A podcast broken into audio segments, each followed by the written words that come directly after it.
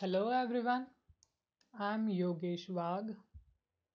I'm from Akola in Maharashtra. I'm an engineer. In this podcast, I'm going to present a poem. Its title is Silence. Hope you will enjoy it. Here it goes. A night in the a night in the sway of the dark, my eyes were ablaze into the shadows of the fire.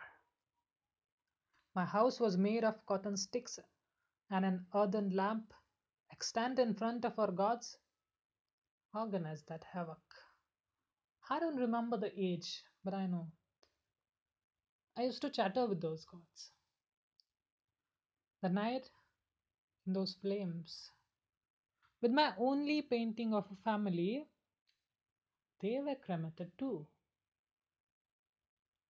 I've read 23 words of peace until today, and I realize that my home is still burning, and I need to throw a curse at the mouse which ran holding the wick of that lamp because because it's still an unenslaved rat.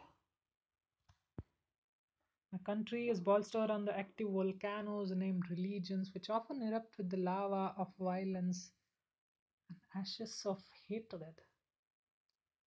And we are the cameras whose lenses only filter to themselves this world as a great film of utopia. Silence. Silence, my friend, is like a torn jeans. It looks totally adorable and you, on me. But understand, understand that we are caught in the wintry night.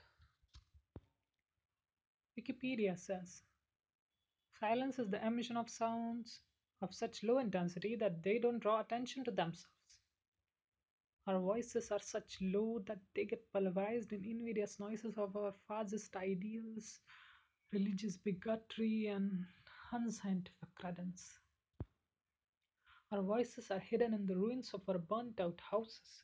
Our shells are choked in our throats, and tears in our eyes are the diamonds, which are still pressurized under the earthly expectations of justice, which are still pressurized under the, under the earthly expectations of justice.